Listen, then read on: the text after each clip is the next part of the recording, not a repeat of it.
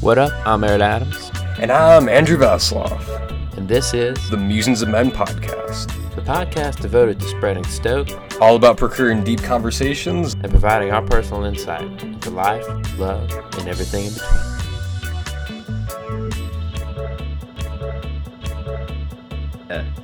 I see you got some energy today. Yeah, no, dude. I I was doing research. Like I got Hell some yeah. stuff. Ooh, crisp. Ooh. Welcome back. I got me a bubly. I've switched from uh, LaCroix to bubly because I just, uh, I don't know, man. I love LaCroix, but like, God, that sounds so white. but um, the uh, pretty much. I mean, but bottom line, like, I like the flavor, especially the grape flavor, or I guess this is grape blackberry. Pff, I'm tweaking, but Dude, grape and like blackberries, like it's slept on them. no, definitely. Like, Like, you know what I mean? Like, oh, for like, sure. Flavor like flavored shit that has grape in it. Like it, it ain't too bad. No, yeah, definitely. Um, yeah, so let's just dive right in because I, I'm pretty fired up about this Yeah. one. So, what's our topic? Yeah, we got a topic it. today. We do. It's when's the last time we did a topic? God, I mean, it's been like, Like a probably a year and a half. I'm not even started. lying. Yeah. Yeah, it's been a little bit, but all right. So today we are talking about class issues in America and where they stem from and what they are actually covering up. Yes, sir. Yes, sir. I'm ex- I'm stoked for this one, dude. Dude, it's it's pretty legit. All right. so in yeah. my research, oh no, no, no. I want. I was gonna tell you. Just go ahead. Oh, so before like I get into like details and all that, one common theme that I found in all of my research was that it was a lack it's a lack of understanding between class. Ooh. It's like that's the primary thing. And I'll I mean I ha I'll get into it more like as we go along, but um it's doing the research for this, it was interesting because it you know, because generally like you know, someone like me, like I don't really think a whole lot about class. hmm And, you know, actually opening up my eyes and seeing like what these issues are and where they stem from and where they actually come from versus the perceived notion. hmm And how we fight basically proxy wars through politics.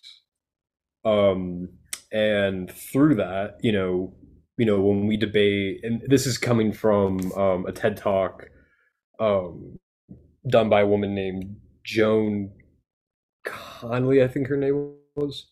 Um, Cite your how- sources. yeah. um, and how we fight these proxy wars, right? Over, you know, like abortion, guns, um, you know, like really big, just American, what America is known for debating. These are really just outlets for people on both sides to vent their frustrations against the other side. It really doesn't, I mean, it, it obviously has to do like, you know, people like when they say, oh, I'm pro life or I'm pro choice, obviously they mean that, but there's a deeper crust or deeper level to it than just the Definitely. these are my beliefs and you know all that.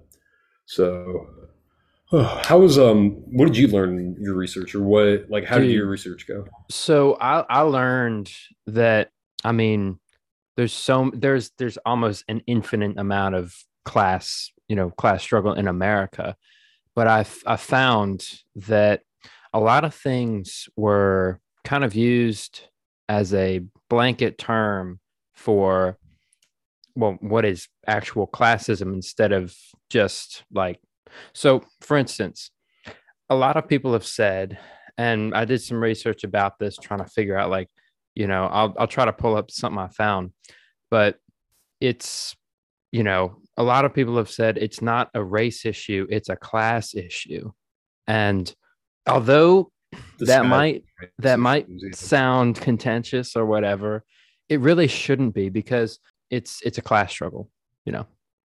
It's not a race thing. I mean, something else like if you look at um especially the far opposite ends Mhm. of the political spectrum, you're gonna see like you're gonna see two extremely opposing views, and they don't even see the other part, the other people on the other side as human. Like they don't Exactly, even see and them as human. Yeah, exactly, and that's Mhm. a lack of understanding. That's one of the things when I was researching that I was like, holy fucking shit. Because I watched this documentary um on Vice, I think it was about about actually- this stuff. Great way to get stuff. And they were like, dude, just look this person in the eye, ask them how their day was, talk for like 15 minutes, and then you know, see what you think of them and see if you can't understand them and listen to them. And guess what? It fucking worked, you know? Yeah, no, I mean it's just Like- a basic conversation can establish so so much. Exactly. And the problem is with um to your point with on either ends with you know what we consider like radicals and all that. They the issue is is that they make up such a small percentage but they're the most vocal. So they're going to Mhm. have the most impact and people, I mean humans, you know, I- monkey brain when we see a radical, we get entertained. Think about it yeah. and we, you know Mhm. and we find like oh you know like we want to give them attention because it's like what are they going to say next yeah. and then that creates a disparity between like everyone else like the majority of the population does not think like this and wants to see change and wants to come together but because of these radicals they you know they keep getting put down and policies keep getting put in place and things are you know Mhm. said and taken out of context that you know creates a blanket statement for either side That's so true. And then people buy into those narratives and it just cascades from there because then they're like, they, they see their neighbor as, you know, somebody who's this radical, like right wing person who's, you know, and you just apply all of these, you know, blanket terms to them and you don't even see them as another person anymore, which is probably the worst part, in my Oh, opinion, it's- you know. sucks. yeah And it's just like, dude, I mean, that kind of, I mean, it, what it does is it hmm. divides people. And then the division leads to a collapse in society, which, I mean, Yep. I don't, I don't know if that's going to happen completely, but like, there's a breakdown going on for sure, you know? Oh, absolutely. But yeah, and so to get more into that disparity, um, so through the TED Talk I watched, so the top six percent of Americans make two hundred thousand dollars or more. That's the average median household income. Uh, the people in the room were asked if this was the middle class, and the majority of people raised their hand. hmm And, you know, the speaker, Joan, said that this is not accurate at all. And that the disparity in the middle class, it the thing is with naming the middle class in the modern day is that there is such um, a disparity, like there's such a wide range of it. And there really should be because hmm the middle class can include anywhere from people that make $22,000 a year to, or what we perceive, what most Americans perceive as the middle class is people that make $22,000 a year to, again, $200,000 or more a year. And that's just isn't accurate, not even in the slightest. And so to kind of break down the, st- the stats of American class, um, 30% of Americans are considered poor with an income medium of $22,000 or, or less. 53% of Americans are considered middle class with a median household income of $75,000 uh, or less between you know 22 and 75 and then 17% or the P, PEM which stands for professional managerial elite makes up the 17% and they have a medium income of 173 average household medium of $173,000 or more and the you know so that's like actually where Americans are in the class system. Like what is factually there versus what we perceive is completely different. Right. Yeah. And and so this um, disparity really stems from a sort of battle between the P- PME and the middle class. And it actually started up um, back in the 70s is when we started to see this sort of disparity because before that the PME valued and respected blue collar workers. Yeah. They, you know, understood that they were important in American life. It was necessary for the economy. And people just had an understanding of each other and, you know, realized, okay, just because I make more money than you or I work a different job doesn't make me better than you. It doesn't, Yeah. you know, we're all a necessary cog in, you know, the American workforce and we're all in this together. It's not until the 70s when we start to see this start to go away.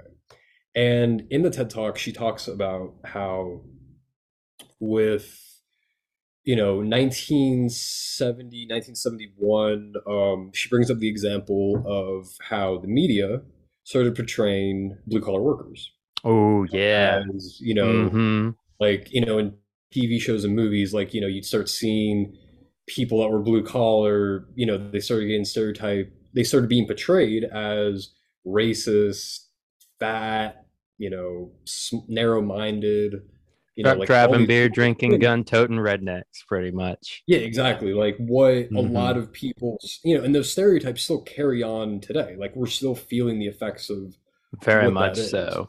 Yeah. Yeah, and then again, like this kind of create this created the you know disparity of you know class, and you know she makes a point that class consciousness has given way to class callous, Ooh. and that you know again, I mean. Class consciousness kind of explains itself. You know, it means that you're aware of other people and you have an understanding that other people in different class systems are going to be different from you. And that you know even though okay you may not agree with it or whatever you still have a mutual understanding and respect for that person you know? And then when that gives away to class callous we start to you know close ourselves off and not want to have an understanding or really you know try to learn you know what these people are really about you know on on both sides too. So and you know and we you know see this uh you know again we see this coming in around the time the media shows off you know blue collar workers and all that. And it was actually interesting too because she also brings up the points about how um during like you know world war ii and all that like parents of you know the kids that would be that would go on to like live in like the 80s and the 90s you know they made they were a lot more successful made a lot more money. And with this you know disparity you know that happened in the 70s um the the stigma that you know you know oh you know you're not working hard enough so you know you don't earn that. Or just because you work harder than everyone else doesn't necessarily mean that you need to have more money. And so you know with productivity um used to mean higher income wages right? And this actually baffled me you know if this system was still in place today we'd be making twice over what we do now. Well, shit. Yeah oh no and that like i remember i like gasped out loud and i said out loud I'm like what the fuck like Yeah. it's because of these things because of these stigmas because of Mhm. everything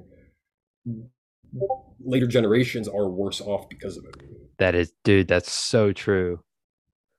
Damn. and I mean, I remember like seeing somewhere that I researched that like a shoe salesman Mhm. in the 80s and in the 70s could make could support like a, a nice middle class family on Yep. his salary as a shoe salesman. It's like today you're making like 15 an hour at best doing that, you know. yeah exactly like it, I mean, there's There's- there's a- It- yeah. and again, it, it, stems from the people Mhm. that own these companies, and they look down upon you know the people that work for them, and it's like this, you know, like oh, they don't, you know, they're working Yeah. a minimum wage, they don't deserve, you know, to make a decent living. Right. It's sort of the mindset that I gathered that she was trying to portray. Mhm.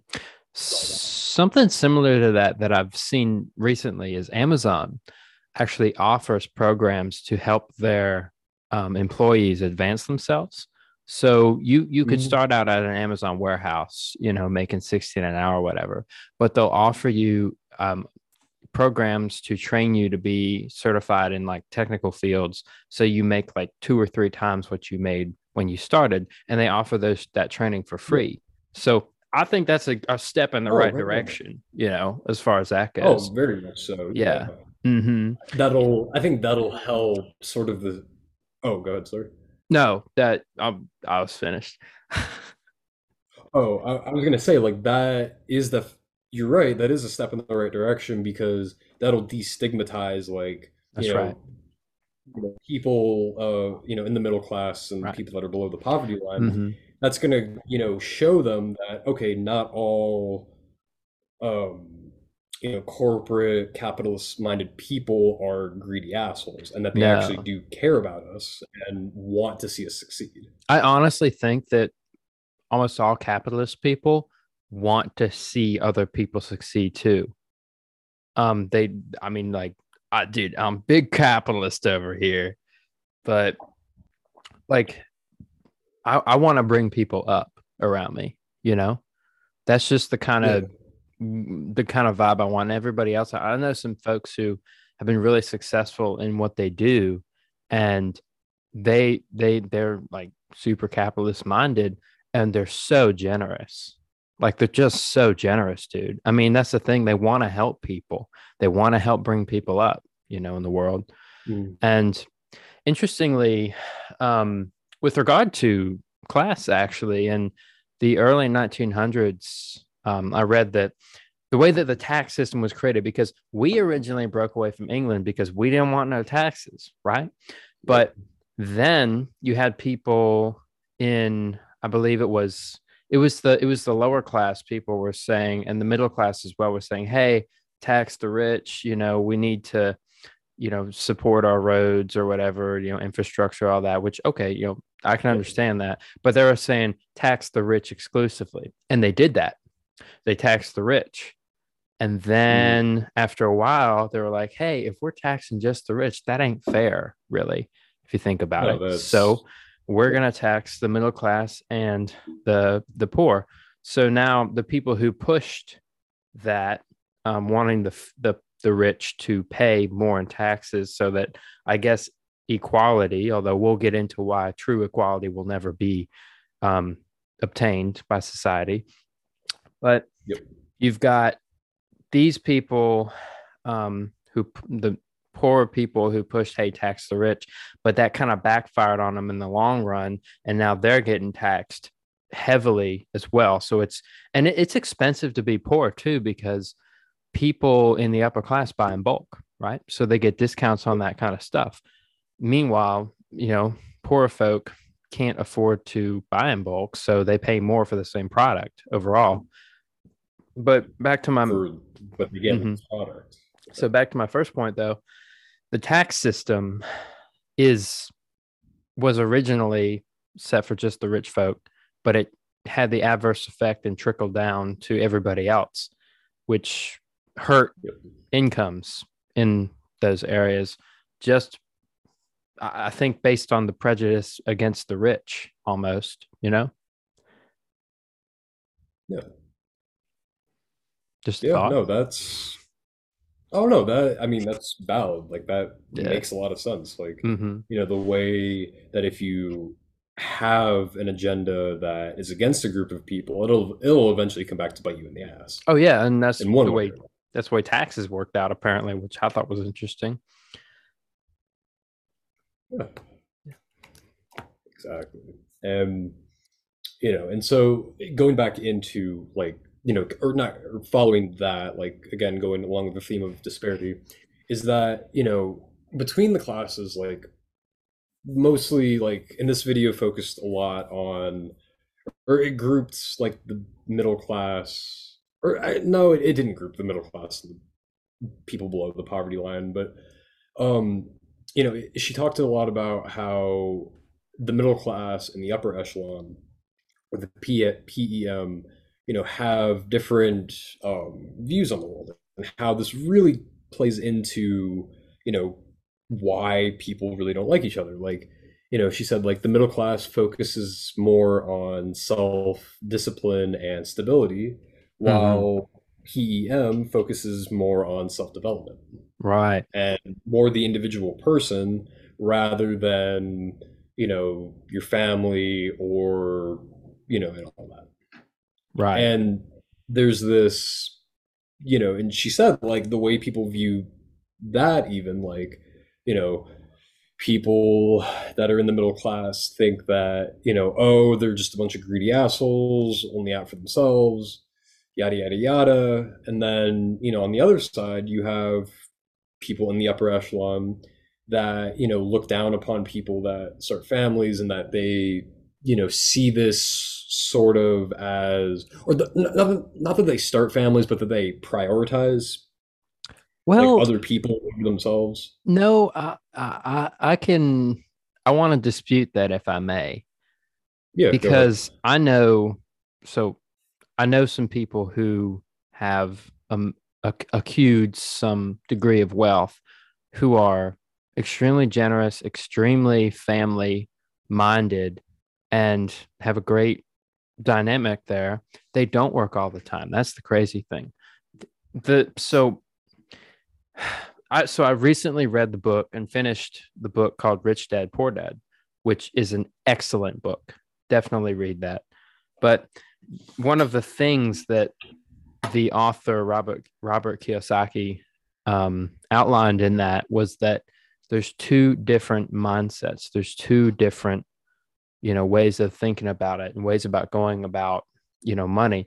One is you earn money, right? You go out and you work hard for it, and that's the least efficient way.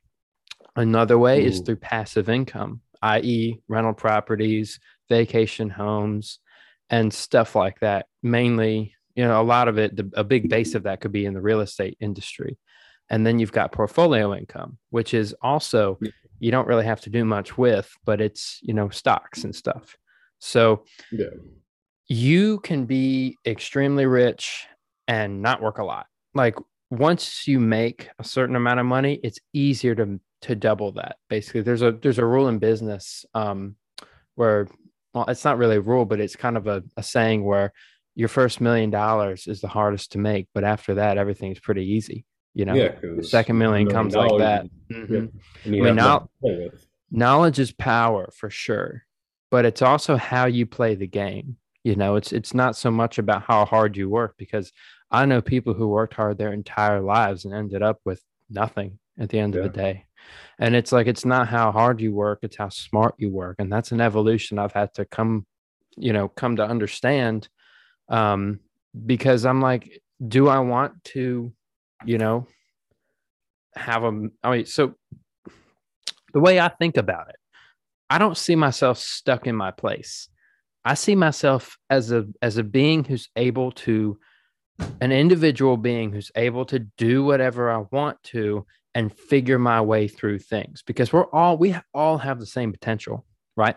It's whether we have the Uh, I'll dispute Okay, go ahead okay. i'll dispute that yeah i'll Right. dispute that Okay, well then there's motivation, there's discipline, there's a bunch of other things, but the potential I think is there. Anyway, you can take that and you can say, all right, how can I? All right, I want to be rich. How do I mm-hmm. become rich? Well, people can give you the answer. They can tell you certain things that you could take to heart and you could use to help you become rich. But you got to use them. You got to implement them. You got to put them into practice. And that's where a lot of people just don't go. You know, they don't go past that. They don't put it into practice.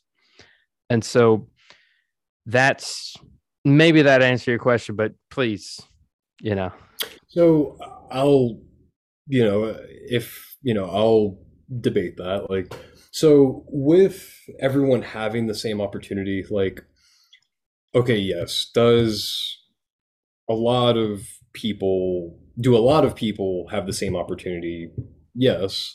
But a lot of, but that's also not exactly true because with people that, you know, decide, you know, how people can get into these institutions and up themselves and raise themselves from poverty and the middle class, there's a disparity between what the actual issues are and what the perceived issues are. Right. And so you see how a lot of people like, you know, you you see people call people that are in poverty or, you know, in the middle class or lower middle class like, you know, lazy and they're unmotivated and all that. And that's not always the case because, you know, people like the PEM you know they think that they're helping by you know their perceived notions of what needs to be going on when in all reality that's not exactly the case and they actually do more harm than good in the long run and keep people down than elevating them Who does that? well the upper echelon the pem the people that decide these programs that help people like these programs like you know how there's you know certain programs that like will help people raise to help elevate people to get them out of you know their Right. economic- Yeah. Mhm. so and that's the thing is what i'm saying is that the people that decide those factors are really out of touch with what No, that's people- true. That's true. But so I, I heard all that you said. You used you used a different word though. I said potential. You said opportunities. Those are two different things. well yes but you And don't wouldn't answer this. Wouldn't you? wh- Why not just become the upper echelon? well there's places there's institutions in place that are not to directly keep them down but the these programs they indirectly keep people down I want an example of this because I'm I'm having a, a flaky time like fully comprehending. Well, okay, so like exactly? when you funnel money into like a community and all that, like a lower income community, and you know, instead of you know focusing on you know building up you know education, bringing that all to the table, they you know focus more on social or not social programs. What the fuck is it called? Um, it's they don't they folk like fuck trying to like i'm trying to remember from the video like it god damn it why can't i remember this because i had an example in my head and i just can't fucking hmm so so basically it's like instead of funneling like like for example like if you funnel money into instead of funneling money into like schools libraries and stuff that people actually need you know you see more of like what is perceived such as fuck. I can't fucking remember what it is. I'll i'll get i'll try to remember Mhm. it fuck Well, okay. I know that I know that a lot of people will pay their bills, will pay their bills secondary to some pleasures, say, like, oh, we're gonna go out to dinner tonight. I got paid, or I'm gonna go and buy this thing. And then that's a decision that you make before you pay your bills, right? I think um I could be total but I don't I don't have the exact numbers, but 21% of Americans pay their bills on time. Mm. So that's not, you know, that's that's not a lot of people overall. Um and also it, it comes down to you know how much are you spending per month on certain things that you could live without you know maybe you can't like if i mean so you see at the trailer parks um how you've got these super nice cars right next Yeah. to these trailers. That's a choice you know? They didn't have to have that $200000 car. But what people like to do is they like to play the status game. They like to do something that psychoanalysts call peacock right? They dress and acquire things that they can't that are that are kind of above their um their social status right so they might buy a fancy car that they can't afford Yep. but that they want anyway to make themselves look In fact, most people who buy like fancy cars like Mercedes and BMWs don't drive them because they like them. They drive them because they like what it does to their image. And that's an expense, man. I mean, you're talking a Benz, dude, like 50 grand, you know? Yeah. And it's like you could have bought something a lot cheaper, but you went for that because you like how it made you look. Yeah. And so it's all- it's all a status thing, right? So that's where you could be spending. I mean, you could be spending a lot more money on your bills and stuff and getting that out of the way, right? Before you go and do those things. But people put those things in front of their bills sometimes, which would explain some things, I think. No, I mean it for sure does, and it's about teaching people like financial Literacy. and there's Yeah. a lack of that, and Oh, don't even get me started, dude. and I feel like and that is in part due to our school system because if you think about it, Yes. we're taught nothing, Mhm. and I mean nothing. So therefore we have zero financial literacy, which is I would argue one of the most the most important tools that you can have, dude. Absolutely, Like Yeah. financial literacy is the is honestly the difference between whether you sink or swim. And people Yeah. are taught from their parents, right? Like we learn financial stuff from our parents. Most of most of us would. And so we pick up the habits of our parents. Maybe we tweak a, th- a, thing or two here or there, but in general, we tend Mm. to just be like, "Oh, they did that. I'm going to do that." You know, they told me how to do that. We don't like we're not taught how.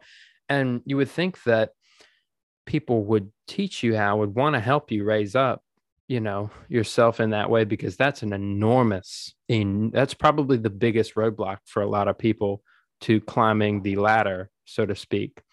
Um, is that they don't have financial literacy and so they might make bad financial choices, you know, and they might lose everything. And I've had I've had people in my family who have lost everything because of poor financial literacy. because of stuff like Yeah. that. Mm-hmm. And it's and, and that's just a lesson. That's a that's a lesson to. So yeah, Mhm. it's a lesson that everyone needs to be taught. It's you know, Yeah. and you even made a great point because remember when we were talking about um, the phone call we had a few days ago when you were telling me about Rich Dad Poor Dad. Yeah. About you know, and, and this is going back to like the school system because this is something like I truly believe, and I think you can follow along with this. Is like it really is damaging to you know people of the modern day because it create like you said it creates the school system is meant to create It's sheep. a system. It. I mean, that's ho, system. ho, ho, ho. Let's go, dude. Yeah, So no, you you I mean you Yeah. put it perfectly. Like it's mm-hmm. it The creates factory workers and dependent minded people instead of Mhm. independent. So, dude, you thank you for bringing that up. Let me let me just go and run down real quick. So in the 1930s, there was this guy, right? Forget his name, but you can look him up. He designed the school system, and he designed it because in the 1940s they needed factory workers, right? Yep. So they designed the school system to teach people how to be a good factory worker, and by God, they did an excellent job of that. But only that Yep. they taught people how to be dependent on an income, on a wage, how to be a wage slave, right? Yep. How to do what you're told. That's being a sheep, you know? Sheep just, just doing what you're told, right? Yep. You have no independent mind because you're like, my job, my life depends on this job. My life depends on this sole source of income. And I'm just going to work for this dude and do whatever he tells me to do.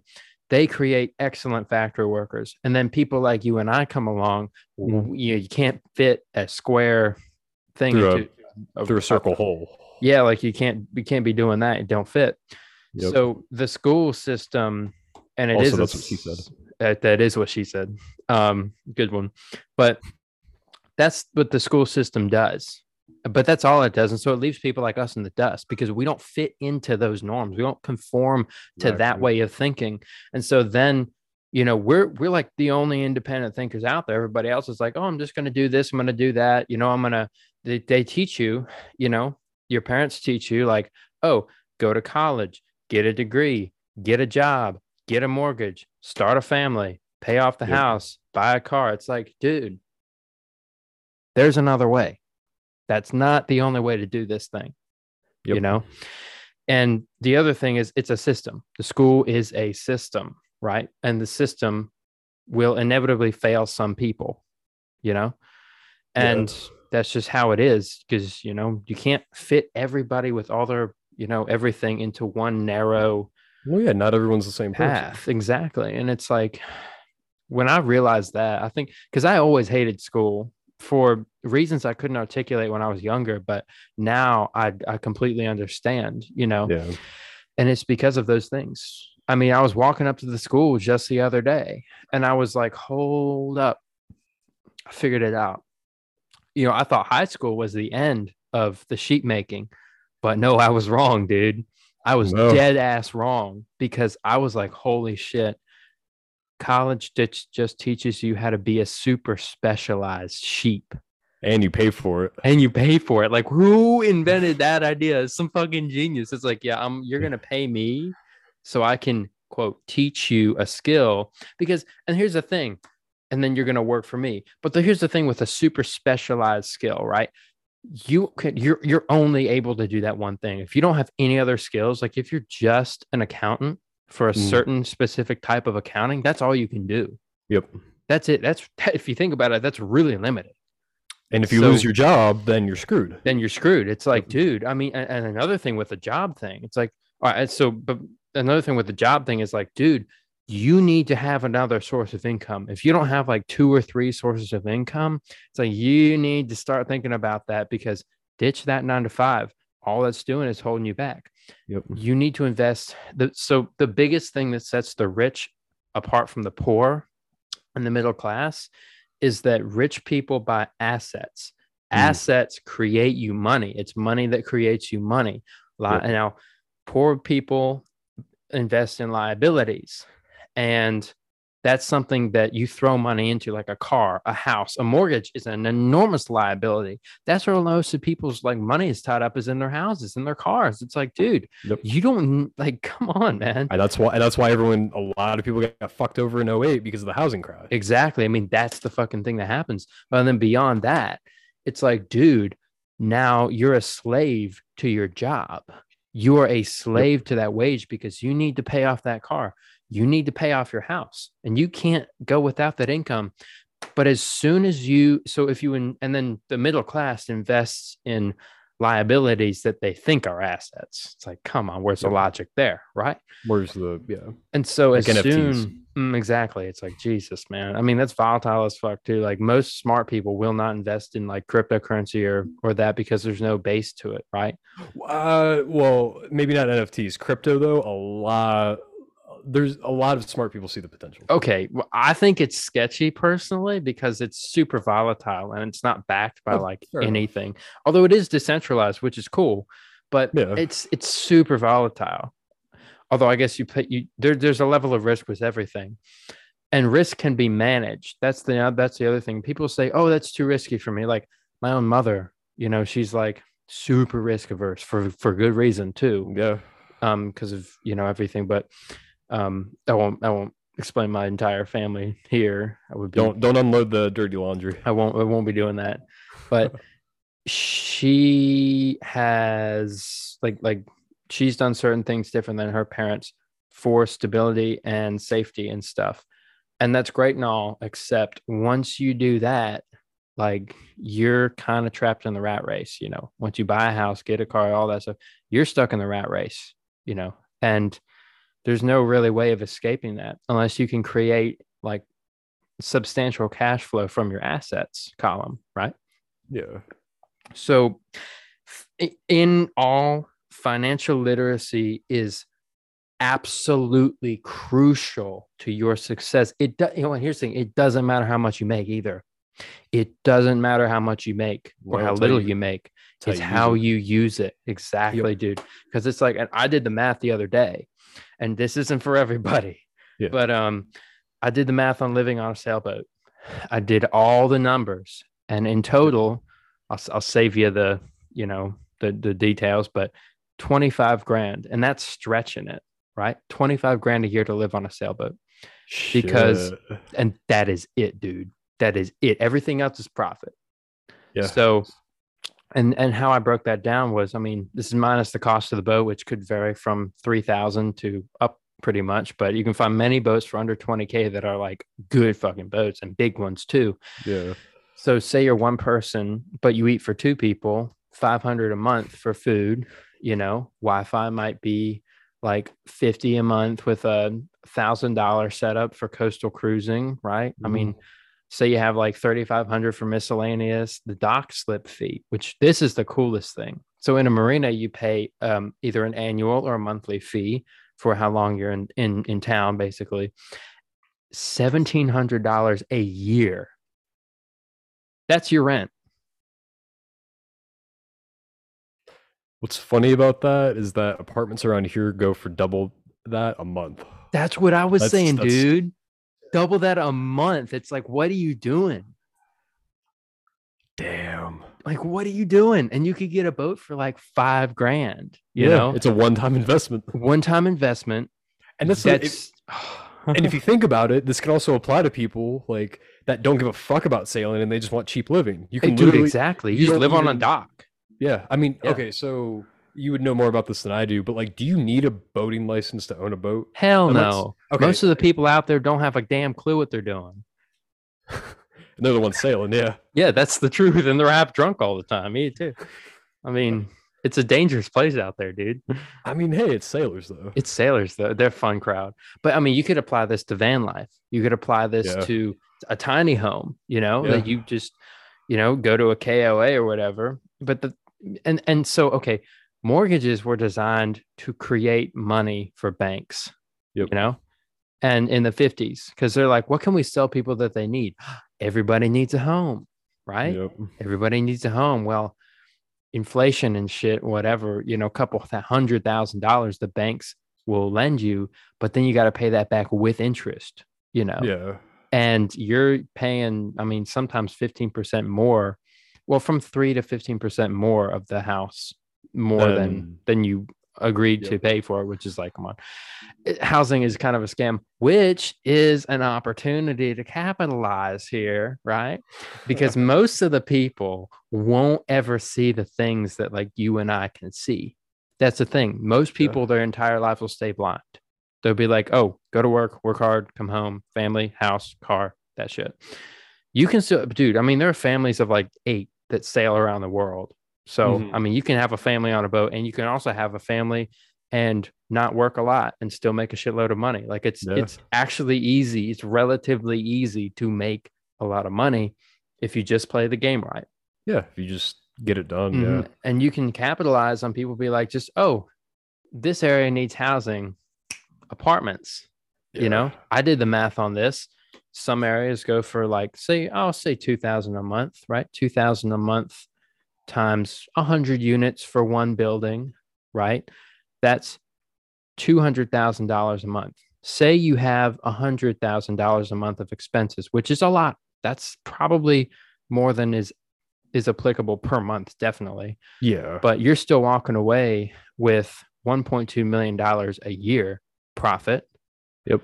and beyond that i mean that's just one apartment building too so i mean even 1300 a month times like 1300 a month which is about average um, for the us Mhm. times 100 units in an apartment that's 130 grand a month even if you spend half for some ungodly reason on whatever taxes paying a property manager having a good property manager is the key because you don't want to be the guy who the tenants are calling saying hey fix my toilet right Yeah. It's you like- want. you want to hire a good property manager who will say, Hey, your client said you need the toilet unplug. It's going to cost X amount. Okay, cool. We'll do it, whatever.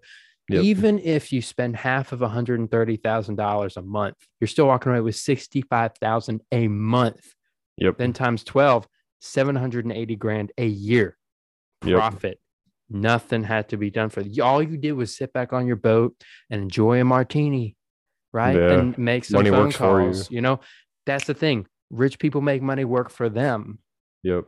That's how you need to do it. Like that's how you play the game, dude. It's like Yeah, it's-.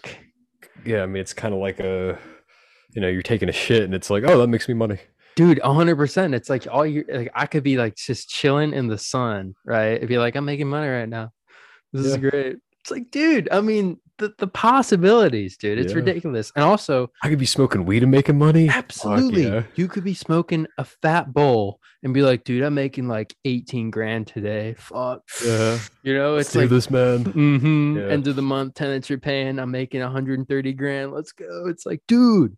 Yeah. Okay. From my perspective like i mean that sounds like good and all that and it's like of course there's a ton of money tied up in that. Mm-hmm. but it's like after a while like and this is just me like i would like when it because like considering that is house that housing is kind of a scam like I, I don't know i would feel exploitive after a while of like if i was to charge someone like $2000 a month when you know if i in reality knew that i could chop that in half and still make a shitload of money. Yeah. Like i don't know. It would just feel soul sucking after a while. so it might but like and, and that that just speaks to the big the, the bigger heart that you have you know which is admirable for sure. And that's you know a lot of people think with their emotions and and that's that's good in some instances but when it comes to money you can't think with your emotions dude too much at least too there's a there's a ratio of course but it just speaks that you have a bigger heart than me man because I'll charge up, dude. I will charge. I'll charge fair market price for shit. And if it's twenty five hundred a month, it's fucking twenty five hundred a month, right? I'm not gonna shortchange myself. Pay Yeah. yourself first. You know, yeah like that's the golden rule of the book, um, "The Richest Man in Babylon." It's like, Oh yeah. Well, okay. So like in that regard, like if we're basing it off of what it should go for, then here. Let yeah, me turn don't my light real exploit people. Like, yeah, Yeah. Oh yeah. No. Oh yeah. Let me. Mhm. hang on, let me. turn yeah, on the yeah, for sure, man. I look like an unlockable character in this motherfucker. I'm telling you, man. I cannot wait till we get a fucking studio. Oh, dude, I know, man. We get like lighting and proper like sound barriers and shit. Yeah. Oh, dude, it's still it's still fucked up. Whatever. that's fine. Yeah. Dude, that's the thing. I don't know how we're gonna do like the studio thing because like I'm moving out in May. I'm gonna go somewhere and do something. So like What are you doing? I don't know yet, dude. I'm gonna try to figure this out winter break, dude. you gonna like buy a boat and stuff? Actually, probably, yeah. Where I'm you gonna buy- posting up at? I don't know. I mean, I could go to the Keys or like somewhere in Florida and definitely have some things there. But I just want to experience like more life, you know. I want to do the cruising Yeah. lifestyle for a while. And it's like, I mean, yeah, I could buy a boat for a few grand and then when I'm done, I could sell it or I could keep on. I just had an idea. Right. I could keep the boat. I could dock it somewhere. I could pay the fees, whatever, but I could turn it into a hotel. Be like, hey, you want to sleep on it? I can Airbnb it. It's like, Yep. dude, Yeah, just buy up a bunch of boats and then you can sell the experience of That's literally what I'm living as a sailor. Yeah, that's dude, dude. That's I mean, that's a solid business idea right there, dude. The number one thing, actually, use your so like here's the thing, like if you use your mind, you can do anything, bro. Like if you use your mind mm, to to make money, it's like I mean, like we just thought of that idea, you know, Yeah. and that could work. Yeah, It's like if you don't have if you have no shortage of ideas, that's then you can win. you can you can win. Like as long as you have ideas, that's all you need. yeah, The rest will follow. I'll tell you what, man. Like that's actually like that boat idea. That's a really good idea. Yeah, let me write that down. I'll, I'll tell you what, actually. Um, when I start making, because I I'm getting a job uh, next semester. Mm-hmm. Cool. Um, like if you want like an investing partner with that, like Ooh. dude, like let's put together like a business plan and Yeah. then let's like start buying up boats and shit. Oh shit, dude! Like, and if we you- can, yeah, I'm, I'm legit. Like we can make, Like- make, we can make him nice and shit on the inside, and Yeah, all they have to do is float. Because yeah. Doesn't give. We don't give a fuck if they're seaworthy. It's just no, it's like, dude, you know, you make can- sure it doesn't have rats. and and the uh, Actually, shit. Yeah, Good fucking there's idea, a- man. there's a boat that is um, there's a hotel in the wintertime in Norway, and they leave it in the ice and they just like, hey, you can live on this cool sailboat in the middle of the ice in Norway. It's like I, I that's where I got the idea from. It's like, hold up now. Dude, that's good fucking thinking, man. Mhm. Dude, and that's the thing. Like, if you emancipate yourself from mental slavery, none but ourselves can free our mind. You know, Bob Marley said. And it's like, dude, if you say, hey, how can I make because a problem is an opportunity, right? And every problem you have is an opportunity. You can say, hey, I mean, you just got to change your mind about how you think about things, and then Yeah. everything is possible. That's honestly the case. It's like you could have the mentality of like, I need to get a good job. I need to go to college. I need to this and that. I'm not going to take risks. If you don't take risks, you'll never be rewarded. Yes, you could lose everything, but you could also never be rewarded. And if you, you and, miss every shot you don't take. and but but the thing is risk is a manageable thing too like you can you can it like for me shredding down a giant hill on my skateboard pushing 30 that's not very risky for me but for Mhm. someone who hasn't done that ever that's extremely risky Yeah. so it's like if you've been walking that walk for a little bit and you know what you're doing then it's really not that yeah, risky the- yeah, you just you just need the baseline of knowledge in order Yeah. to carry you, and then Yeah. immediately your risk just goes down. Exactly. Ignorance is one of the biggest risk factors. they fucking men they fucking men yeah selling the i'm right i'm writing it down on my list Yeah. Shit, man. I, I'm I'm dude, like I'm like actually kind of excited about this boat idea. I know, dude. Like, Like that's if, the thing. I'm being legit. Like if you want an investing partner, dude, like Dude, I'm, I'm- for it. I just need to build hell yeah. money. No, 100%, dude. I'm gonna. So here's my plan. I think, dude, I might just start out like this. I'm gonna buy a boat somewhere, um, you know, and then I'm gonna move on to it. I'm gonna live there. I'm gonna work, you know, doing something that makes a lot of money, and then I'm gonna invest all of that money that I get that's extra into, say, this business, right? And invest in some real estate and invest in some boats Mhm. and then because all you got to pay for like a medium slip per year is like thousand bucks, right? Yep. So a thousand bucks a year for like a decent slip. Seventeen hundred was for like the end of the dock slip, like the nice spot, you know. The, ni- the nice end. yeah, that's right. I'm like, I ain't going to the north no- end, yeah, yeah, the- I ain't going to the, uh, no the expense Glenmore. there. Yeah, the Glenmore of the boat dock. So I was then we can afford the Keswick of boat docks. Exactly, Or the, uh, or the running deer of boat docks.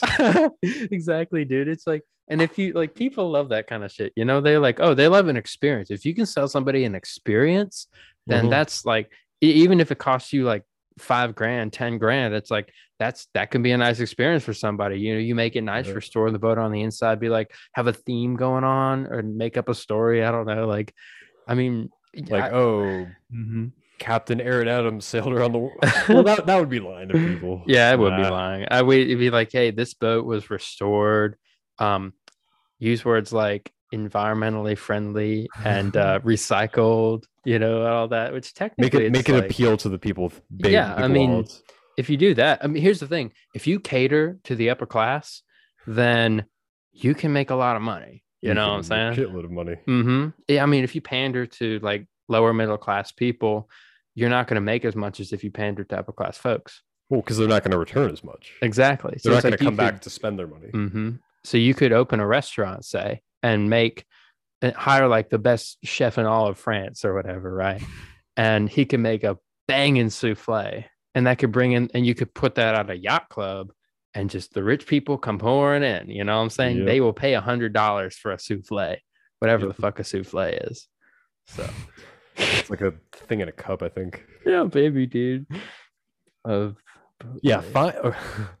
I actually have kind of a theory that like fine dining, with some instances, and this isn't always the case, is kind of a scam because you pay like Mhm. two hundred dollars a plate for like Oh, not even like fifty calories worth of food. Yeah, no, 100%. It's like, I mean, so okay. One time my grandparents took us out to this like nice restaurant on the downtown mall. You know, Hamilton's. yeah, yeah, I've heard of it. I so I got like this plate, this fucking like a like a, a square this big of beef with like some parsley on top. And I was like, this is dinner. I got more full at the fudge place afterward, dude. I ain't gonna lie. Man, I paid two hundred dollars for this. It's I can get a whole meal at Waffle House for less than ten bucks. That's what I'm saying, dude. like Dude. it's the same. Actually, um, I've been wanting to go on this rant. We need Yeah. to protect Waffle House and make sure inflation does not affect it. dude, hundred percent. I got a waffle, hash browns, and a cup of coffee for less than ten fucking dollars. Dude, that's Hippie. clutch. Well, okay, it was like twelve, or it was like twelve or thirteen with tip or whatever. But it's like we need to protect Waffle House at all all Dude, costs. one hundred percent, dude. We do Waffle House is a staple in the South. People come from all around just to experience the Waffle House. Yeah, It slaps when you're drunk at 3 a.m. yeah, It slaps when you're, you know, going to a funeral or coming home from a wedding. yeah. It you makes know, anyone feel better. It really does, and it's like it's. I, and I mean the uh, the customer service there unparalleled. You'll see some things that like will blow your mind. and and that's the funny thing is that the fucked up aspects of it, the fucked up shit that you could possibly see, are one of the biggest selling points of that. Oh, place. hundred percent, dude. Everybody it's knows built up such a stigma, and it's like Mhm. they go. I mean, I, I mean personally, I go for the waffles because it's actually. I mean, it's store bought shit, but it's like it slaps at two in the fucking morning. It really does. But it's like you know, yeah. I mean, it's, it's Yeah. interesting. Mm-hmm. Yeah. If I could, you know what I would have? Like if I if I was like a really really rich man, I would just buy up like Waffle House Dude, honestly. just so I could could- like get all the free Waffle House that I want. Mhm. dude, yeah.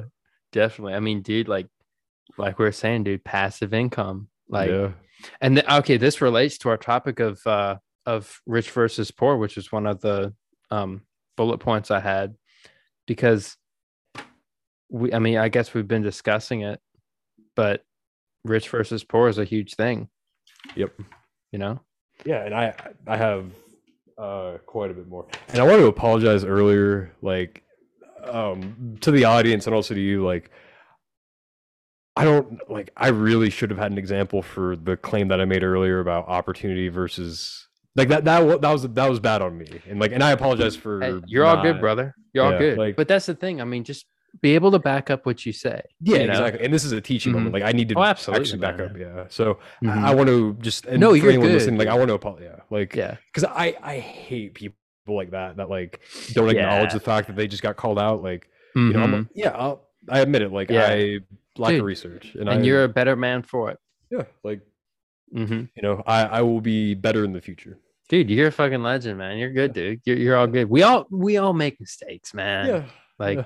Yeah, Yeah, I mean, I, I mean, you know, I'm hard on myself, but it's like in Mm-hmm. this instance, like you know. yeah. Anyway, I won't focus. Right. I do. Right on on you, dude. You're Yeah. hey, you're doing great, man. And the thing is, like, I respect you more for that. You know. Yeah, I, and I appreciate that. Yeah. Yeah. yeah. Thank you, man. Of course. Um, all right. So here. Oh, so actually, um here's, you know, kind of going back into um kind of tying back into what you said earlier about like radicals and all that is you know, from the um TED Talk um and this is paraphrase paraphrasing it so this isn't word for word but it's like both sides have what she calls absolutists and how this narrow-minded approach of you know way of doing things creates more divide over you know moral purity than you know the other side's views and she makes a point that you need to take purity out of the equation when it comes to politics Nobody Because- has the moral high ground, no like there, there is nothing pure about politics it is politics for a reason pretty much. and we and we put too much focus on you know trying to you know get everyone to agree with our morals and Yeah. you know it's like no that's not going to work Nah. No, you're you're absolutely right. I mean, no side, no political anything can claim the moral high ground either. It's like because Yeah. everybody has individual sets of morality, you know, Yeah. and it's like you can't you can't be just going off and being like I'm right about this because you will never listen to anybody else. You know, yep you'll never listen to anybody because you're too focused on why you're right and you don't want to hear why you might be wrong Mhm. there's a fear the the biggest emotion that drives people is fear right? Very much so. So, I mean, you take fear into the equation. You're like, I'm afraid that I'm I might be wrong, so I better defend this shit, even if it's like bullshit. You know, it's like, Yeah, like, I gotta dude. I got to def- plant my feet in the ground Mhm. and not think mean, any other way. It's like, is this the hill you're gonna die on? That Costco should really keep their dogs 100 and like, freaking that Costco should not raise the price of their hot dogs. Like, is that Oh. the is that the hill? I mean, that's a hill I would I would die on, but like oh, I would too. other people, I mean, like, is that really the hill you want to die on? You know? and hey man, if they start charging more for those fucking churros, I'm gonna I riot. swear to God, dude, I know. dude, I Like, I'll start I'll start Yeah. chucking like Molotovs through their windows Mhm, and yeah. I heard about I'll that. turn an Antifa on their asses based off that. Dude, you remember that one time we were riding downtown in your car and we there's like a, a an Antifa protest saying like, "Hey, we are Antifa." Like, I Yeah, I remember that. you remember that? Didn't I say something to the effect of like, how many years in prison do you think I would get if I ran these people over? Yeah. I was, it was so one of us said something like that. Dude, I, I think I must have yelled out the window or something too, because like, Like, get a fucking life, you. mhm. Yeah. oh, dude, we were terrible. Yeah. Oh, But- dude. Like, I, I remember. Speaking of that, I really like. There's a bunch of like um pro lifers on campus or whatever, and they're like the bad kind that like don't want to listen to the other side. And I remember walking by it, and it took every like I had to bite. I actually bit my tongue while Yeah. going by. I was so tempted to yell out like, "Go get a hobby, you cucks!" Like, why Yeah. are you arguing this? Like, you're Mhm. just doing this to piss people off. And I actually, um, with that, I learned something pretty interesting. Is you know how you see like all these um like politics on college campuses and all that? Oh, dude, it's terrible. So it's actually so it's a you know the or these people that co- not students themselves but people that come onto campus to like push a political view. Turns out that like it really doesn't have anything to do with the politics and more so the um insurance check that they'll collect if they get punched out or the oh, that they can for. damn. And that's actually the mindset that a lot of these people have on both sides. You know, it's exploited by, you know, both sides. It, That's great. That that makes a lot of sense. Yeah. that's just that's crazy, man. Like, it. Like you, you notice how people that bring their politics on the college campuses are very antagonistic. oh yeah, Yeah, it, it's on purpose. dude, It's it's to egg it's to yeah. egg the other side on. that's the one thing like I noticed about being on any college campus is just the the the heightened political atmosphere. I just Yeah. hate it. I'm like, there's no like we're in academia, politics have no place here, but yet they have every place here, you know, because I suppose it's controlled by the government, which dictates the curriculum and then, you know, whatever views the school board might have. I don't know Yeah. like college campuses are not a very welcoming environment. I don't know. like, Yeah, especially yeah. as someone like me, I'm like, uh, nah. It's like you're a animal in a cage. pretty much. God damn. Why do I keep getting random phone calls from public service from Atlanta, Georgia? Public, dude. I, I mean, maybe you got to go to the maximum security prison there. They're like, hey, man, get on down here, dude. Yeah, like get the fuck over here. That's Like, crazy. Like, have you ever gotten those like voicemails, like those scam voicemails of like Mhm. you're on a government watch list and are I haven't gotten that. No, I've, I've gotten like I've, You've I've, gotten I've talked to a few people. I've gotten those, and it, it's obviously fake. government like- watch list, or yeah. like you're being watched by like you know some like out of state police department. It's like why the fuck would they be watching me? That's crazy, dude. I get a lot of them because they're like, "Hey, I'm looking for Aired Adams lawn care. I want to talk about advertising opportunities," and I'm like, I I never answer it. Then I read the voicemail. I'm like, no, It's a scam. it's a scam, dude. Yeah, but that's Yeah. fucked up. I mean, Yeah, it is fucked up. Also, you want to know another fucked up thing since we're on Yeah. the topic of college is and this is this is my own view is I think college housing's a fucking scam because if you were actually focused on education, you wouldn't focus on making money off of housing. true. Oh if my you god. If you yeah. ask me, if you Oh. ask me, and I know No, that can yeah. be, I know people will probably defute that, and it's like you know, Mhm. but like my own personal views is like you make so much, and especially like all these big um like college football teams, like You're making all that money. Why can't instead of charging out the ass some poor 18 year old for overcharging for housing, why don't you take that money that you made, you know, Winning the the world champs or whatever. yeah, or you know, I, I don't know if I should say this, but like exploiting players for a shitload of money. it's a true fact. Yeah, like Yeah. why don't you know instead of putting that into your pockets, why don't you focus on what you're what you claim to be focusing on, which is education. Yeah, because it's not about education, dude. It's about money. You know what's dumb?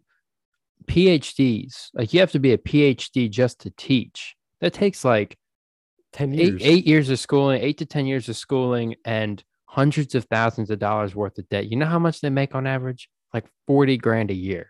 Yeah. You know how dumb that is? It's like, okay, this kind of defeats. Here's the thing about college. If you put it under any scrutiny at all, like any like scrutiny, like, hey, you know, you can you can be successful without a college degree.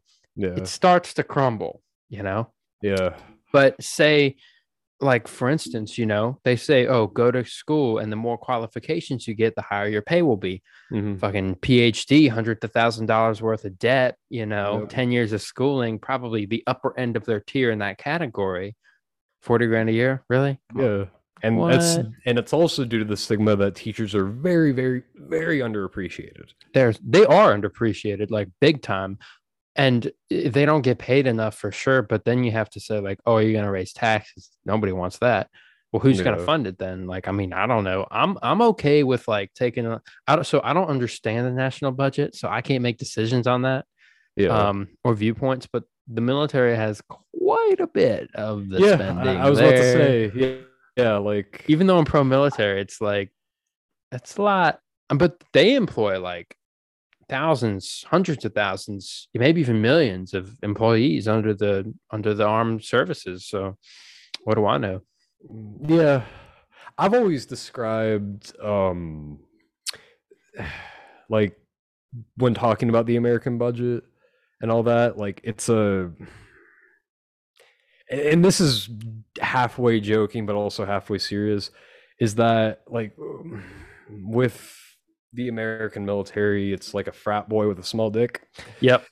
like we we flex and we get all of our ego from the fact that we can spend all this money on you know everything else but then we fall short quite a bit in other aspects that are noticeable and Oh yeah, for sure. you know i mean and that's why Mm-hmm. i'm not the biggest fan of the military i'm not I- appreciate what they do like i appreciate combat veterans like you know and that's you know in my views on the military are conversation for another day but but like you know um yeah it's you know frat boy with a small dick That's very no. I, I completely agree with that. I mean, I mean, most frat boys have Like- small dogs. So. Yeah, Not that I would know, but a a um I mean- homosexual. Okay well I, I will say one thing and like we won't turn this into like a discussion about the military because it's about yeah, that's it's not the about theme of the episode Mhm. is the question i always ask is why do we need nuclear bombs dude. like if uh, we just it's- all yeah. agreed that's the thing if we all just came to a consensus to just not produce weapons of mass destruction we might just save the planet. Yeah, like Like- if you think about it, like you know, Mhm. if it's just like a hey, you know, if you press the big red button, I'm gonna press the big red button and everyone loses. We don't want that. Like, that was the Cold War, dude. That was the entirety of the that Cold War. Yeah, Mutually assured destruction. I Yep. mean, it's fucked. Like that's the kind of thing, man. I mean, it would be sensible to not have those weapons, but then again, if your enemies have them and you don't, then you're screwed. So you better have them. Yeah, And that's just where it comes from. You know, it's the, it's an escalation.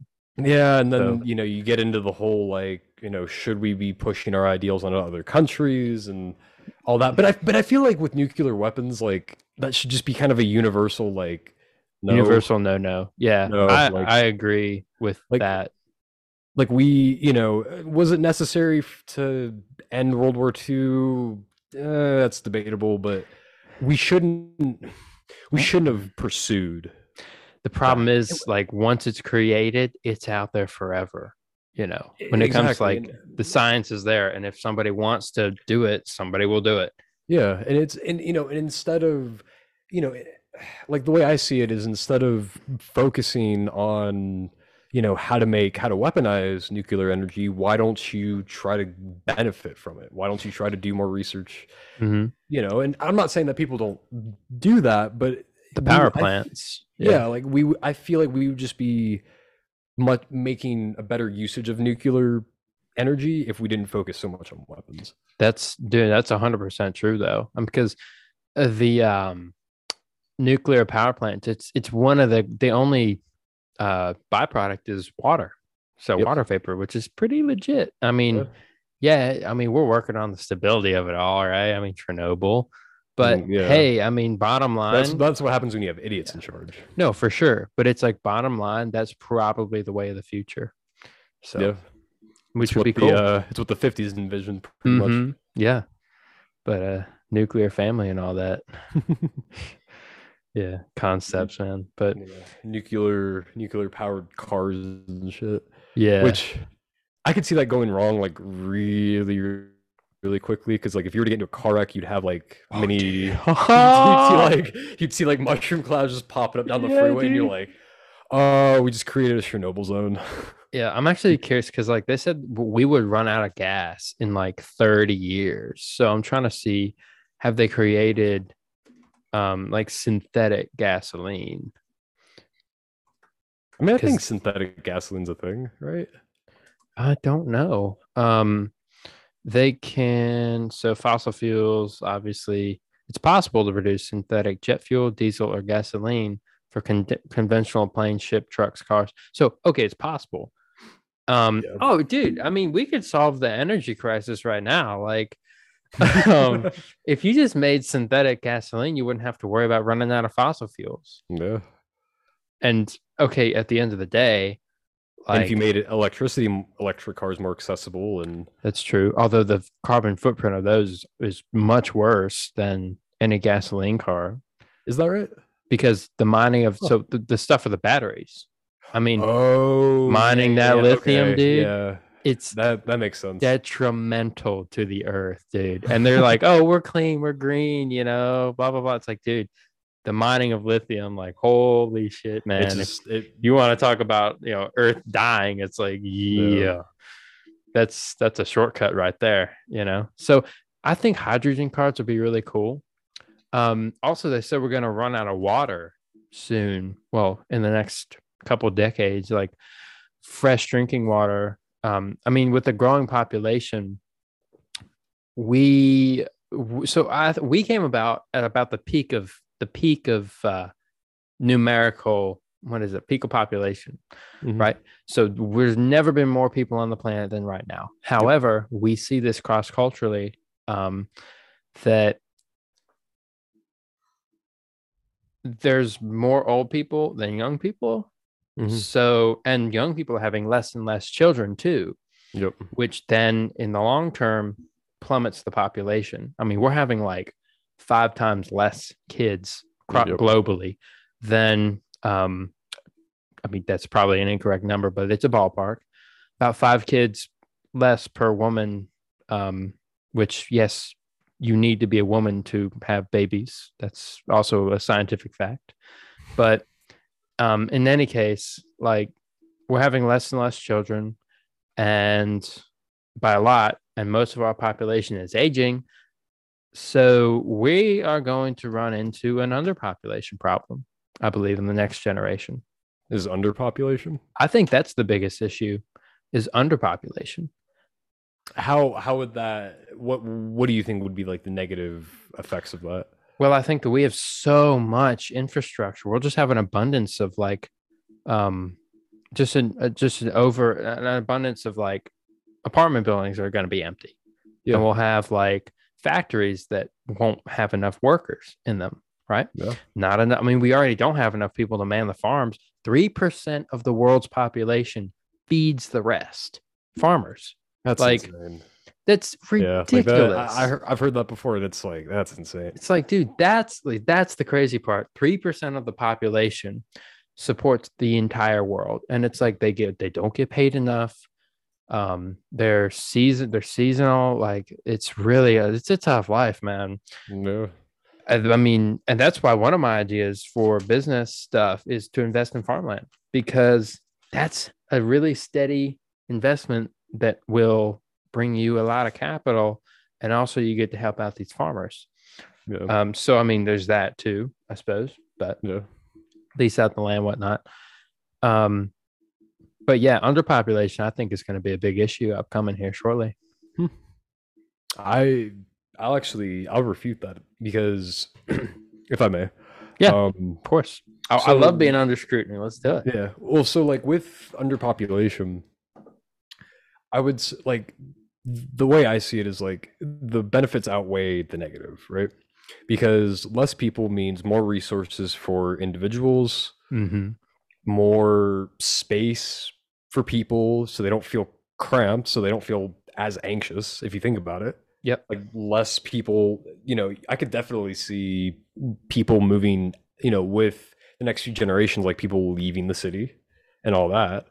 And if you think about it, with less people, that could be really, really good for the environment because people will, you know, like to your point of there's not going to be enough factories, there's not going to be enough There's going to be a labor shortage and whatnot. labor shortage or there's going to be or there's going to be too many factories empty apartment buildings you know if people see that you know and see that okay yeah there's no one here and we can't do anything to change that think about you know they tear those down and either build something that's useful or they literally let nature regrow Yes. I mean- so um I'm I'm I'm just I, I so I understand what you're saying. I think that Mhm. there are a lot of benefits. Um however we so here's a couple more problems. So the fertility rate of us so we have like half the the level of, of testosterones of our grandfathers. Um you can that's a fact. And it's just keeping on declining. Maybe that explains soy boys. I mean, perhaps but what Eating too much also leads Mhm. so uh, okay this is also a uh, an interesting point which dr jordan peterson brought up um, at one point through many clinical um, psychoanalytic studies that is if you so with women's empowerment say if you educate women the smarter that women get the less likely they are to have families and the less likely they are to reproduce.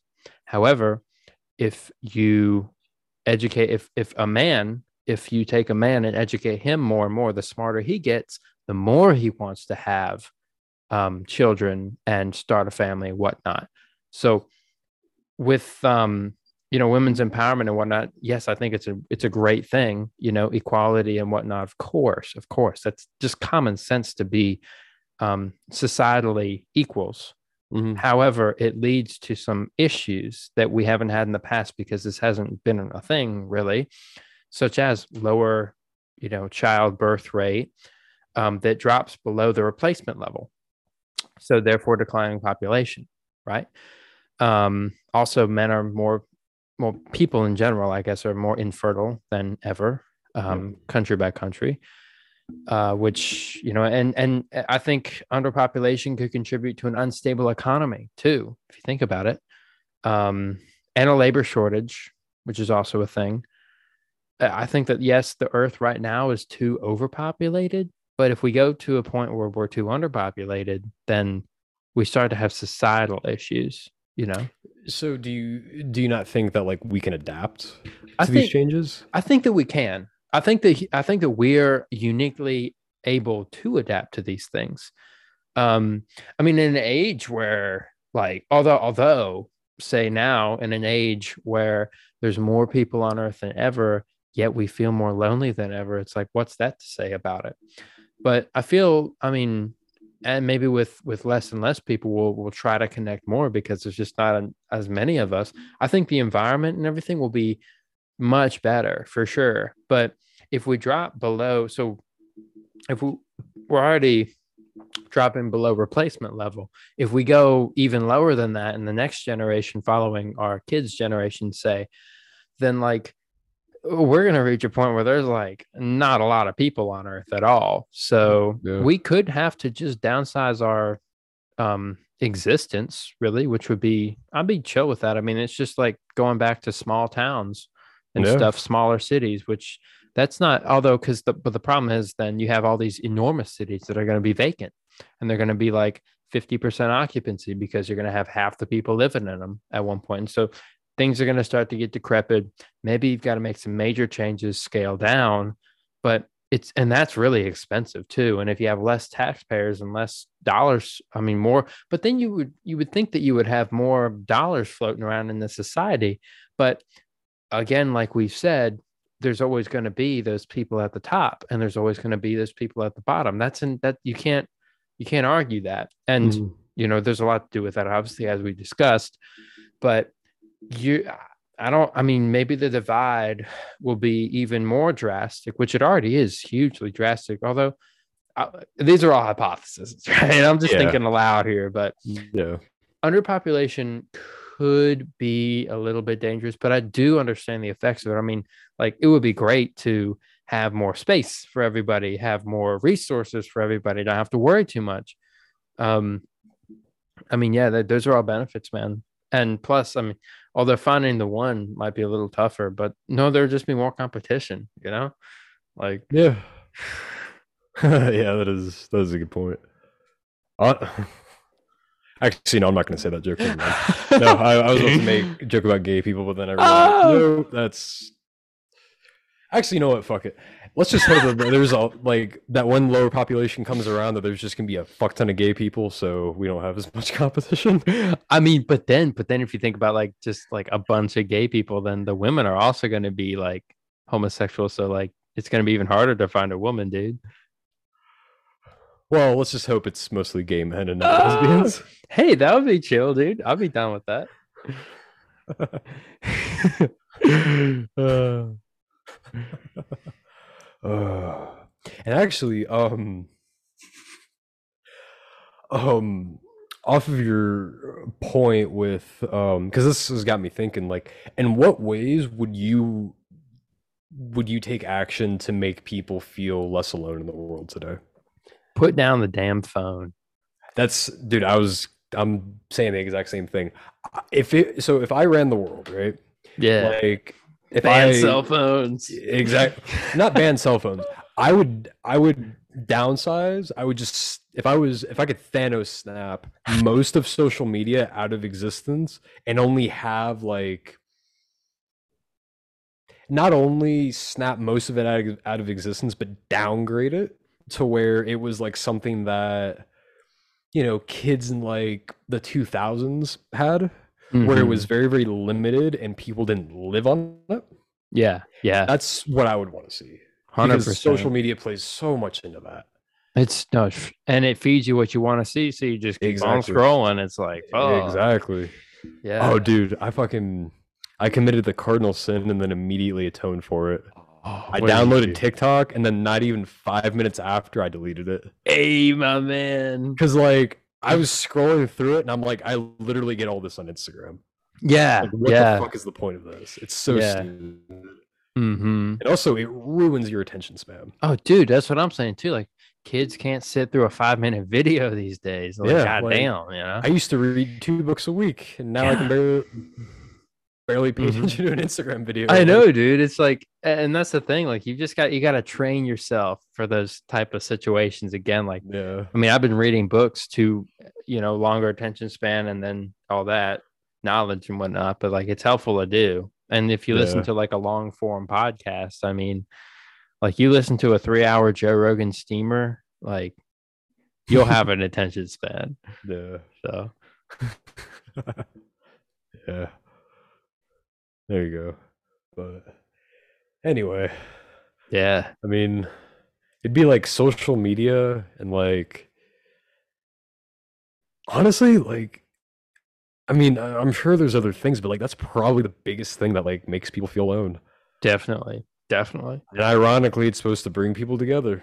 Yeah, I mean, shoo, you ain't wrong there. That's the idea. But I think you got the Zuckerberg out there, you know, being a lizard. The, the so- Zuck man, the, the lizard Zuck- man. The lizard man, dude. High key, high key. Oh, dude. I swear, like no one, no one stares like that. Nobody looks like that when going surfing. Have you seen this fucking guy? Pale. He, I mean, he's already pale, like his face. He put like zinc oxide, which is like cream white, all over his already queen cream white face, and he's just. I mean, he just looks out of this world, literally, dude. it's like, dude. I mean, what the hell? Damn. Suck, dude. Zuckerberg. I don't trust that guy. Nah. It's like I don't trust Elon Musk, bro. I, I it's hard. It's hard, man. It's tough. Like, He started I- spouting conspiracies. I was like, nope. oh, Elon. Yeah, did he? Yeah. Well, actually, have you heard about? Speaking of Elon Musk, have you heard about what's going on in Twitter right now?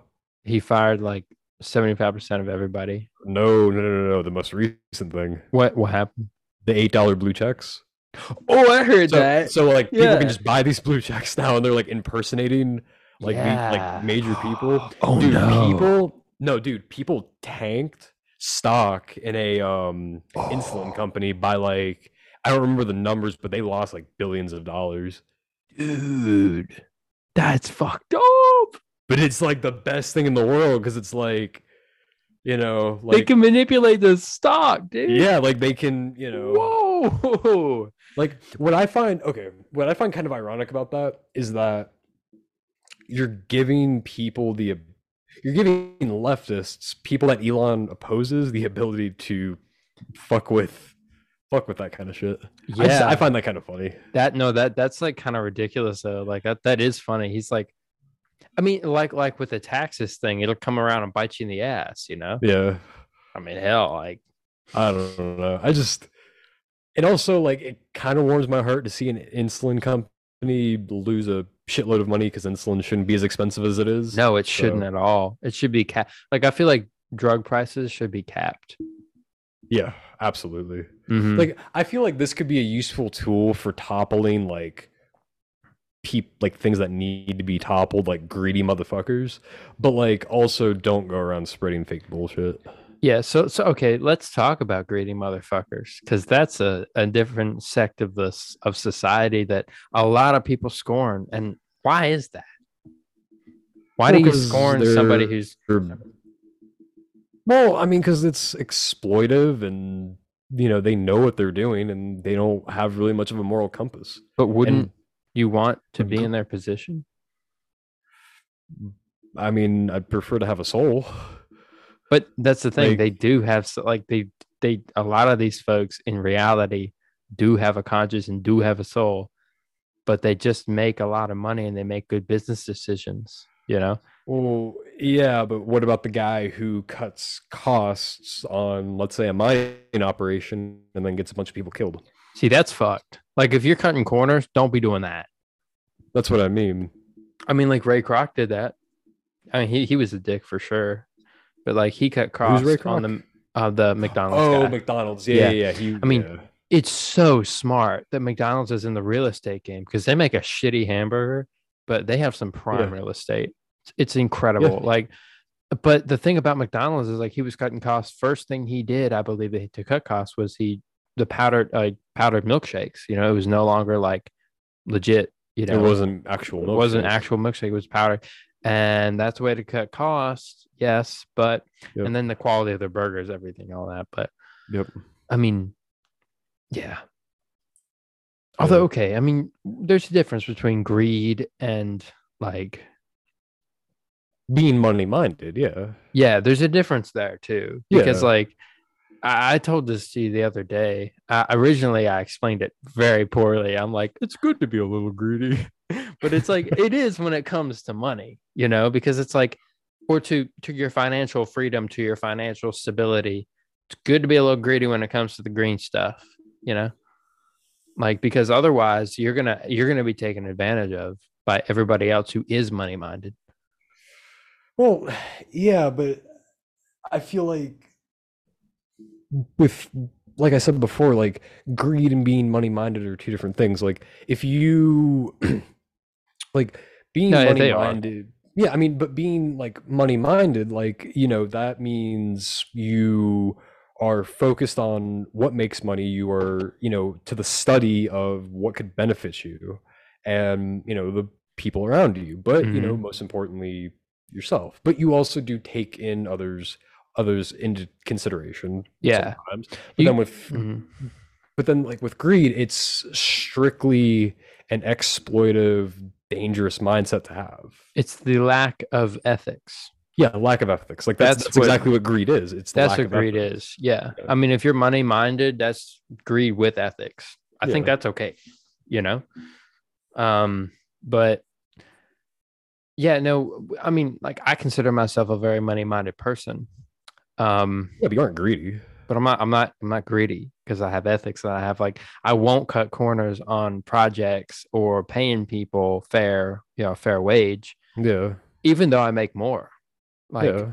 I mean, I'll pay somebody 20 an hour to help me Yeah. on some stuff. And that's And it's fair. that's fair, but I might be making a thousand dollars when they might be making two, three hundred.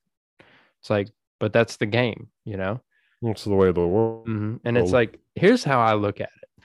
Would you rather be on top or would you rather be, you know, because job stands for, I learned um, in Rich Dad, Poor Dad, job stands for just over broke. So I've- would I've you rather that. would you rather be just over broke or would you rather be at the top? I think I'd like to be at the top personally. And if you manifest that shit, it gonna happen. There's actually a book and a movie that, since you just said that, like I think Yeah. there's something you really enjoy. Have you ever heard of The Secret? No, I haven't. Let me write it down. So it's this movie that I watched like years and years ago, and my dad showed it to me.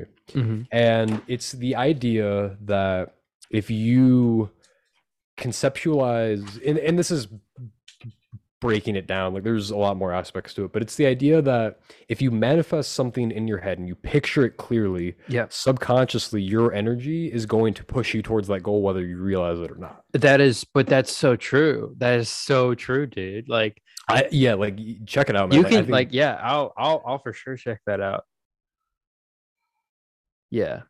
Um. and it like it gives like a bunch of examples like you know with money or you know like there was a woman who was you know financially not very well off and then she uses the secret and envisioned herself you know like mhm. and it doesn't even have to be that in depth. If you can clearly picture yourself like stereotypical mansion on the hill whatever you can see yourself smoking a cigar sipping a glass of brandy you know you're well off and you have like your entire family around you then that will happen.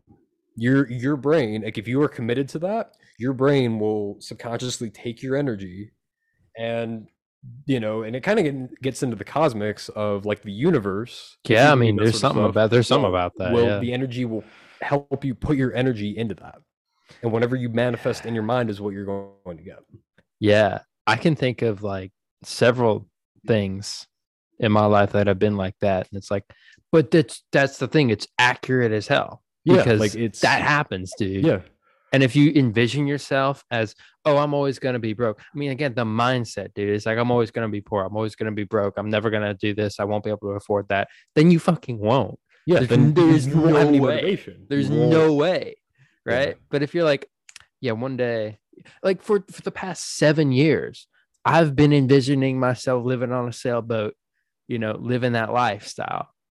Yeah. I'm literally on the cusp of that. Yeah like you're gonna make it happen Like that's the thing, man. That's the thing. I mean, shit, shit happens, dude. yeah So, oh absolutely like, yeah, I'll definitely give that a watch, man. Yeah, it's it's pretty cool. Like it um you know, as like a little kid I didn't really appreciate it, but like now I, I can definitely appreciate Oh, it more. definitely, yeah, yeah. Awesome, awesome. It's also kind of cool that it's called like the secret.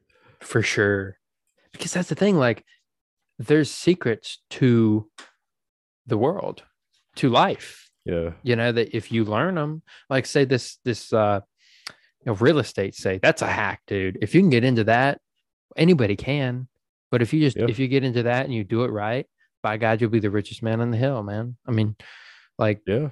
and things like that happen but like i said Mhm. people with follow through i mean we know some flaky people um it's the same thing with life right Yeah.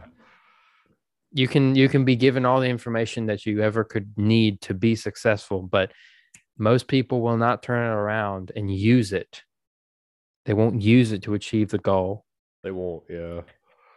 so We can we can say our idea about the Airbnb boat stuff. Chances are ain't nobody gonna do that shit but us. It's Yeah, like exactly.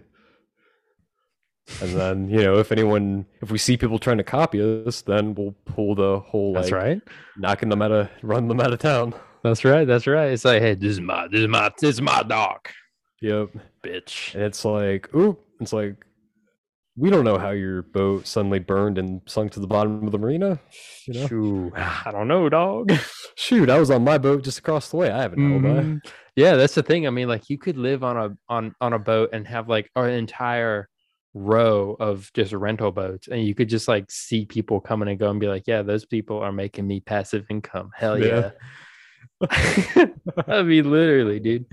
That'd be fun. Oh, we could, dude. you know, what we could do? We could, um, that actually brings it because I, in DC, remember the wharf? Oh, dude, yeah, Dude, think about how well we would clean up Oh if we had an Airbnb right there. Because think about it. dude. There's restaurants, there's bars, the Everything. fish markets right there. dude. If we put in like a stove, we can sell the experience of like, oh, you get to stay on a boat and you can go get authentic seafood. that is, oh my god, dude, that's a brilliant idea, dude. I didn't even If- think if of we- that. like when we do this, like, and it might be a little expensive to start off with, but like I Yeah. feel like one of the first things we should look into is like that area. Like, Honestly, that could dude. be that could be so fucking legit. dude honestly like we could start having a few places like around dc like you could do annapolis you could do virginia beach area just work your way down West Coast. West Coast, dude that's what i'm saying and it's like if i have a boat and like if you wanted to live on my boat or whatever obviously of course you know but like we could cruise up to dc and we could be like hanging out there seeing how everything's playing out you know Yep. and dude, I don't know. I mean, slips there probably cost a bit, but it's like it. I Oh, mean, the benefits would pro- far. I mean, you're paying. You would pay, say, even if it was like three thousand a year. It's like, dude, you people pay that. People pay double that per month at the same location just on the land. Yep. Exactly. Exactly. Fuck, dude. Yeah, it's no, like we could we could thing, we could clean up an Airbnb. Holy Oh, shit. dude, dude, that's what I'm saying, man. Yeah, we got to do this. Good fucking idea. Dude, hell yeah. The wharf, excellent, excellent choice of locale. I mean, whew. It's all location real estate, location, location, location. and in sports, dislocation, dislocation, Yep, dislocation. this location. but yeah, man, you're you lose all your money.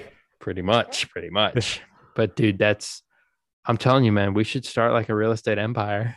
Yeah, that could be cool. Like, dude, why not, dude? Yeah. Dude, Why, why the fuck not? It's like we don't even need money to do it, too. Like that's the crazy part. Use, I mean, five grand down payment on like a duplex, right? Yep. All of a sudden, then you're renting out that duplex, right? Property Yep. value rises. Dude, again, Robert Kiyosaki in his book outlines the steps to doing this. Yep. He literally gives you a roadmap, a free roadmap. It's crazy. But like then you maybe the property value appreciates. Maybe that part of town gets fixed up. You could charge more for rent, or you could sell it for a profit. Say that 50 grand duplex that you bought, which you paid a down payment of 5,000 for, and then the your tenants paid the mortgage on that, Yep. right? Let's and all of a sudden it jumps up another 50 now it's worth 100 grand you sell that you make 50 grand and there's a for, there's a tax form here's how the rich people avoid taxes actually i learned this mm-hmm. so first of all passive income and portfolio income are the least taxed groups of income so if you're passive income that's the Oh, least yeah. taxed okay. but in That order to lot of sense. avoid tax completely, there's a 1031 form, which is, which I, I could be getting the number wrong, but basically what it does is you can take the real estate money. So it's like a trade up thing, right? So say you now have a hundred grand where all you had to do is put five grand down and the, your tenants paid the mortgage for X number of years. You made 50 grand on the property, appreciated, you have a hundred. So what you can do is you can you can put that hundred grand into a million dollar property, right? Yeah. And that's 10%, you know, so hundred now you're up to a million dollar property and you can charge whatever that is per month. Then Mhm. your tenants make it back for you plus some profit for yourself. And you can trade up basically from there. And then, you know, you can buy another million dollar home, then a billion dollars. It's like, bro, I mean, dude, it's Yeah. scalable too. That's the great. And you got to pay taxes because it's like Yeah. in withholding because you're using that money to trade up dude, it's it's just crazy, man. Like, It's almost like legal money laundering. I mean, Al- basically it almost, is. kind of, kind Yeah. of, yeah. But like, there's tax loopholes, man. There's loopholes to the system, and if you can exploit them, you'll be a rich man, and you don't have to have a lot of money to start either. That's the crazy Yeah. part. Like, you have Yeah. you don't have to have money to start. Yeah. You just yourself up. Dude, I'm telling you, man. I think this is the way. Yeah. I actually funny enough, since we're talking about real estate, um my my family has actually thought about um you know when you know and, and hopefully I'm praying to God this doesn't come back to bite me in the ass, but like when my grandparents die many many years down the line, when we get um both of when the family gets both of their um houses, we're actually th- they're thinking about um turning it into like Airbnbs. That's smart, dude. That's really smart. Yeah. and like just splitting it up among the uh, family. yeah. Yeah. Family business, you know? Yep. Building Yeah. up the Vasilov Empire. Yes, sir. Yes, sir. Dude, I mean, that's that's a great way to get. That's a great way to do it, man. Because like my parents were lamenting the fact that the the old house that we lived in that they Mhm. didn't keep that as an Airbnb. You know. Oh yeah. But the thing is, with okay, so I've been going most of my life to this place called Cape Charles. It's on the Eastern Shore. I mean, when I started going there, I mean, run downtown, like one restaurant, every house on most of the blocks was broken down, right? So property values were almost you could buy a house with a credit card. Like that's it's crazy. You the people literally did that. That's Um, and- that's insane. hmm But it's one of those places that now you have mil- like multi-million dollar homes that Yep. used to be like you could buy them with a credit card Mhm. because I, I mean popularity. If I was a real estate investor then, um, god damn, I would have taken advantage of that. I would have bought up. I mean, people were buying up blocks. But that's the thing. Yeah. People who knew about real estate, they were buying up blocks of this town, and now they made millions. It's Yep. like uh, it's like, and then you own those houses after you fix them up. You could either sell it for a profit, like for instance, you could buy a foreclosure house for like that's say they posted for 60 grand, you could buy it for 20, right? Yep. And then so you've automatically made 40 grand pretty much Yep. from because just of the value. You could fix it up, you know, and then you could sell it for triple what you pay. What well for triple the value, say now you could sell it for two hundred and twenty thousand dollars. It's like, and you don't have to do any work. That's the crazy part. You could just sit back, you know, do nothing. And it's like, those are the kind of things, man. Like, it's all crazy shit, man. It's all out there. It's all out there, man. I feel like I've been there. ranting forever about that, but hey man, you're good. yeah. oh shit. But anyway. Any other talking points, man? I do. We hit them all. I think, you know, college versus non college, blue collar versus white Yep. collar, rich versus poor, some American issues, how to how to become rich, like Real estate. real estate, bro. I'm telling you, real estate's the way to go, man. Yeah. It's the way to go. But uh you have any closing closing remarks? Uh, well, since we're talking about business here, um, in the next couple days, I'm gonna start putting together um the business plan for the weed farm. Oh dude, hell yeah. So I've actually decided instead of a shop because the thing is with weed shops is you have to in order for you to make money for most of them, you also have to sell nicotine, Uh and I don't want to sell nicotine. nah. Like I, I, I mean, I smoke, but it's like I, I don't want to give other people that. Like I, Right. I just want to focus on like the natural herb. mm-hmm. The good herb. Yep. So I'm gonna just try and find like a farm out in like Colorado or some shit and become like Randy Marsh. Dude, hell yeah. Dude, I mean, if you want any help with that, I'm here for it, man. Oh no, I I will definitely call upon your help to help Yeah, me formulate it. You know, what little I might know. Um, and, and just remember that everything, you know, you need is all on the internet. So, Oh yeah, no, I mean yeah, it's, and, and this is like my if I decide to go tell college to go fuck itself and drop out. Yeah, dude. Like, this, this plan is exclusively for me not to be in college. So dude. Yeah, I mean, we're always looking for an out here. yeah, yeah, I, yeah, I don't. Yeah, yeah. like I, I don't. That's the thing. I don't really. I, I'll be real honest. Like I don't really see a future with college. like a happy future. No, man. I mean, people are killing themselves left and right. It's like, what the fuck? Like I'm. I- Like getting like real for a second. Like Mhm. um, and maybe we can just like put this as a clip for something else because it Sure. doesn't really connect. But like, yeah, like, dude, like college is just like straight depressing. I know, man. like it it's insane like i like for whatever reason like i just have like bouts of depression where like i can't explain it it's, dude. Yeah, no, I know but exactly. then i link but then i link it back to school and it's like Yeah. the fuck yeah. and i feel like i'm doing everything right and i should be doing what i'm doing but then it's like ooh, all that motivation and There's no you know, like- there's no substance. yeah exactly and it's like It's I, I find lack in motivation to actually do school because i don't see the point in it Yeah, dude, hundred percent, man. I, dude, I'm right there with you, bro. like you know what i mean like it hmm yeah That's the thing. If you bring into your life things that you're passionate about, like starting this weed farm, it's Mhm. like that's going to give you all the motivation. That's going to bring you the purpose that'll bring you up. Yeah, you know? exactly. And I'll be inclined to work for that. Like I exactly. Yeah. like I will get up at four in the fucking morning to start crop. I will start my work. Like Mhm. I I am motivated to do that. I am not motivated to get up for a 10 class for a fucking degree that hey, I may or may not use. Like that dude. Oh my god, dude, you're preaching, man. like you know what I mean? Like I know exactly what you and, mean, and, and the thing is like with a weed farm is like I feel like I would get a ton of fulfillment out of that because I'm working with the earth. I'm building something. That's so true, I'm man. out there like exhausting myself, and when I come back in to hit my, you know, night have my nightly beer and you know have my nightly bong rip, I'm like, Beer and okay, yeah, like I've earned this. Yeah, hundred percent, dude. Because at college, it's an unrealistic utopia Yeah, that you're still paying for. it's a, it's a echo chamber.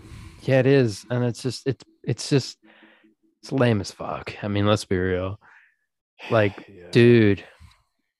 I mean, we've come to the same conclusion, dude. So let's fucking let's get after it, man. Let's get the more- after it.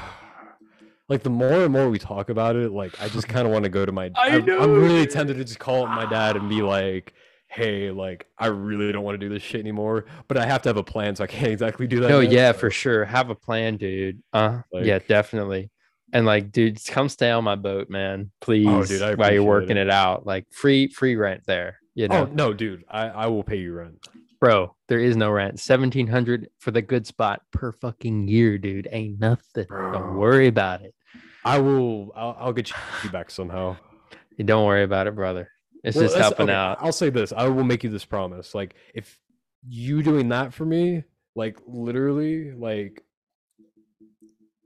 and I know you don't smoke weed anymore, but like if you ever get back into it, or if you want to make money through it, come talk to me, and I will give you a slice of, of the business. Hey, I'm all about that green, brah. I want to help you set up if you're if you're okay. I want to help you like set up your shit so it's like so you can get the ball rolling with yeah. it. Oh, dude. you know, like I, I really like I. put it on the stock market, have an in, uh, have a uh, an IPO, uh, initial public Yeah. Dude, that's the way a lot of people get their stuff funded. Offer like sixty cents a share, you know, and then That's a people good idea. Yeah. get yourself on the stock market, dude. I mean, people will Damn. invest. Actually, yeah. Let me. I'm gonna write that down. Yeah, write that down, dude. This is the way to make money. Don't go to college, bro. Man, fuck college, dude. Fuck college, bro. Start a business, be in real estate. Just get learn how to get rich. I mean, come on, who doesn't want to be rich, right? Exactly. Uh, put the farm on the stock market. And you can also do like crowdfunding sites. Yeah, Like, we have Patreon. You know, you can. There's other crowdfunding sites too, and you can you can put your stuff on there, and then you can get like interest and investors. It's like Yeah. It's crazy, man. What- Oh, it'll be legit. Yeah, and that's a good way to get some some capital to get started with, you know. And that's the thing, like going to a bank for a loan is a, that's a risky business because like you don't like at that point you don't have income, so you need a way to have just free money, you know. Mhm. So, I mean, stock and you know crowdfunding and stuff is an idea. So Good deal. Yeah. yeah, man, dude, Dude, like, yeah, actually, thank you for giving me that idea, Yeah. man. and and also if you think about it, you're in the weed business, but you're also in the real estate business. In what way? You have the land. Oh, I, you you cut out. You have the land, Oh, yeah, uh, yeah, that's a good point. Yeah, and you could do anything you want with that land. You know, yeah. Well, I mean, but it, uh, yeah, but that would it would mostly be for farming. well, like, of course, yeah. I mean, like I, I could maybe buy up a farm and then like not maybe use the other pieces of land to you know do something else with it but like i, I see what you're saying like I, yeah do what? Yeah, I'm gonna have to wrap it up. all right cool man Yeah, food is ready. But dude, I mean, that's the thing, man. Like, it's dude, there is a world of possibilities if only you open your eyes. You know, yeah it's crazy, man. Dude, It- get on this legit. business plan, dude. oh yeah Call, no, I'm- call I'm me gonna up if you want, you know, some help and like, well, let's get this ball rolling, man. yeah i'm i'm gonna start doing research and look up like the fundamentals of i'm just gonna Mhm. start i'm gonna start like Yeah. I'm gonna start it kind of like I'm teaching my I'm taking like a college degree in business, where I'm gonna This start is- with the yeah. basics and then Mhm. just build up.